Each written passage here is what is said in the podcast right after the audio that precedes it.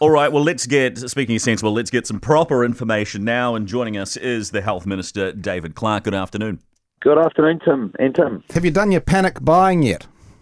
Uh, certainly not. No. Um, I think the, the the one really good thing about the situation in New Zealand is we've taken this really cautious approach, and uh, we now have our first case. We've always expected that we would have uh, isolated cases arriving. Um, Australia's had north of 20 already, um, and we're the 48th country to get it. But I think that cautious approach has really paid off now because uh, we're seeing, you know, as we get our first case uh, here, um, that we're very well prepared, and that means uh, we're well prepared to contain the case, uh, to make sure those close contacts of that person are followed up on, um, and to keep New Zealanders safe. Given the what the images we saw in the in, in the headlines around people panic shopping, uh, and the messages maybe out there that look that we, we shouldn't be panicking that extent. Is there a problem with the messaging and and how it's being received by people? In, in, in other words, the sort of PR around what the uh, COVID nineteen actually means. Yeah, it's a good question. I'd have to say most of the journalism I've seen has been very responsible.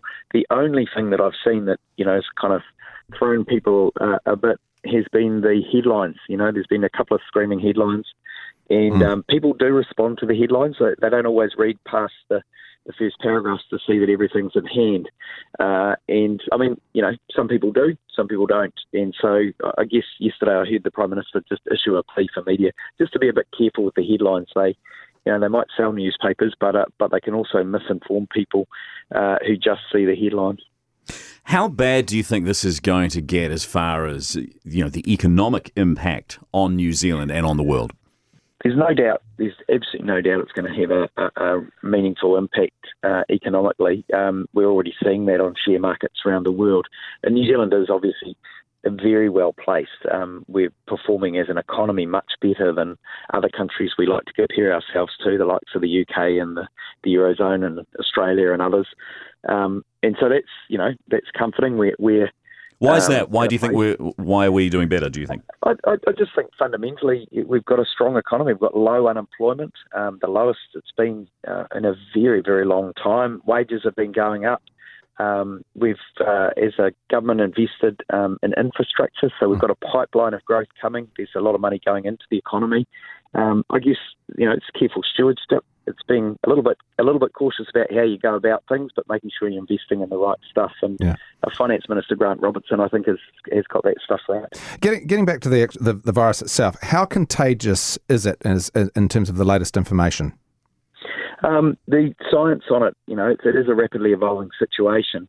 Um, what we do know is that it seems to be a lot like other respiratory illnesses. So, um, for example, you know, with this case that's come in, we'll be tracing uh, the people who are in what's called close contact, which is within a metre of the person for more than 15 minutes. That's that's you know you've got to really be sneezed on or something like that to catch it, or be really close to somebody. Um, but also as a precautionary approach, the uh, the public health people contact the pers- the people who are in the plane in front of and behind this person for um, two rows in front and two rows behind. Uh, and I know they're well through contacting those uh, 18 people.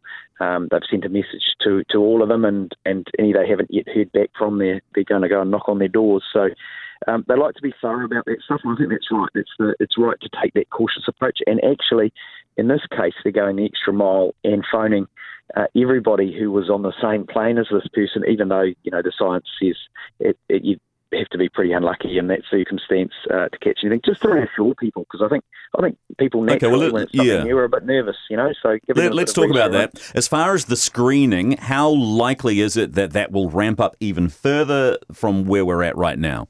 The thing we know is most effective, and this is what the, the, the um, doctors and, and health experts tell us, is the most effective thing is to make sure people have the right information in their hands. Um, because, you know, most people, if they get on the plane, they're not going to be allowed to board if they've got any symptoms. So um, it's, it's those first few days, people look fine, they, they travel well, uh, then they get home and they start to feel a bit crook. Um, they've got to have that information in their hands so that they know what to do, who to contact. Um, it's the same as with the flu and things. The best mm. way to stop the spread: wash your hands regularly, cough into your elbow. Uh, make sure that if you are feeling unwell, you just stay to your stick to yourself, stay at home, and, and Yeah. phone the health line Well, to get the information. Is self isolation enough? Because you know most people are responsible, but we're going to get people uh, who think, "Oh, it's not about me." I've heard uh, anecdotal evidence of people, even with schools, saying, "Oh, yeah, we should be self isolating for 14 days, but we're going to school anyway." I mean, what about people who are irresponsible? Yeah, I, my the experience of the health professionals is that actually, you know, those stories carry carry a long way, but they actually they don't happen very often. People are generally very responsible. They don't want their friends or family to get sick. They do stay at home.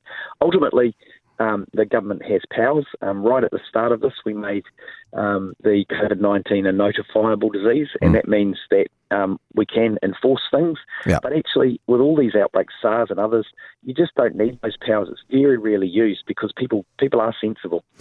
Uh, a virologist has said, look, it's probably going to be affecting uh, close to 40% of the population eventually. So it's, it's, it seems that they're predicting it's inevitable it'll get into the community. So, what are the advantages of having a travel ban currently? Yeah, well, I, th- I think the travel ban has bought us a lot of time, first and foremost. You know, we've been able to get our own testing regime in place. We've been able to brief uh, medical professionals across the country. Uh, we've been able to make sure our pandemic plan is tweaked to, this particular virus. All of those things uh, have been bought with time. You know, all those other countries that got it before us um, were working in the dark a bit. We've been working really closely with the Australian health officials as well. They've had, as I say, north of 20 cases and they've contained theirs. So we've been looking at the strategies they've been using. Indeed, they are the same ones that we would use. But, you know, you've got the, the benefit of time through having those strict border controls. It's just given us a bit more time to make sure we've got all the right plans in place and uh, the system is working well. Uh, last question, really. Is it actually still possible uh, to contain it, or are we just delaying uh, the spread to the community? We're very much in the phase of containing it. In- In New Zealand, we've had one case confirmed. Um, that person very responsibly uh, travelled home with in a private vehicle, only with family, stayed at home. Yeah. Uh, they rang the health line, so you know we're confident um, that that's uh, likely to be a situation that's easily contained. Um, but it's not to say we won't get other cases coming into the country. Uh, certainly, other countries have had uh, multiple cases come into the country. So we, but but we think the longer we keep it out, the more time uh, we work towards, uh, uh, you know, having an inoculation, the better. Um, the more time we get to understand the virus, the better, uh, and the more time people have to uh, to understand the health information, make sure they themselves are prepared and know what to do in terms of hand hygiene, coughing, uh, keeping to themselves, know what the helpline number is, and so on. The better. The more time we have to prepare, the better. Well, we've got to let you go. Am I a bad person for being very relaxed about it? You, you just very short. I'm, I feel like I'm so relaxed about coronavirus, and then maybe that makes me a bad human being. Tim, I'm, I'm not going to judge you, but your, your elderly neighbour, if they get really crook uh, because you because you don't take the precautions, they might.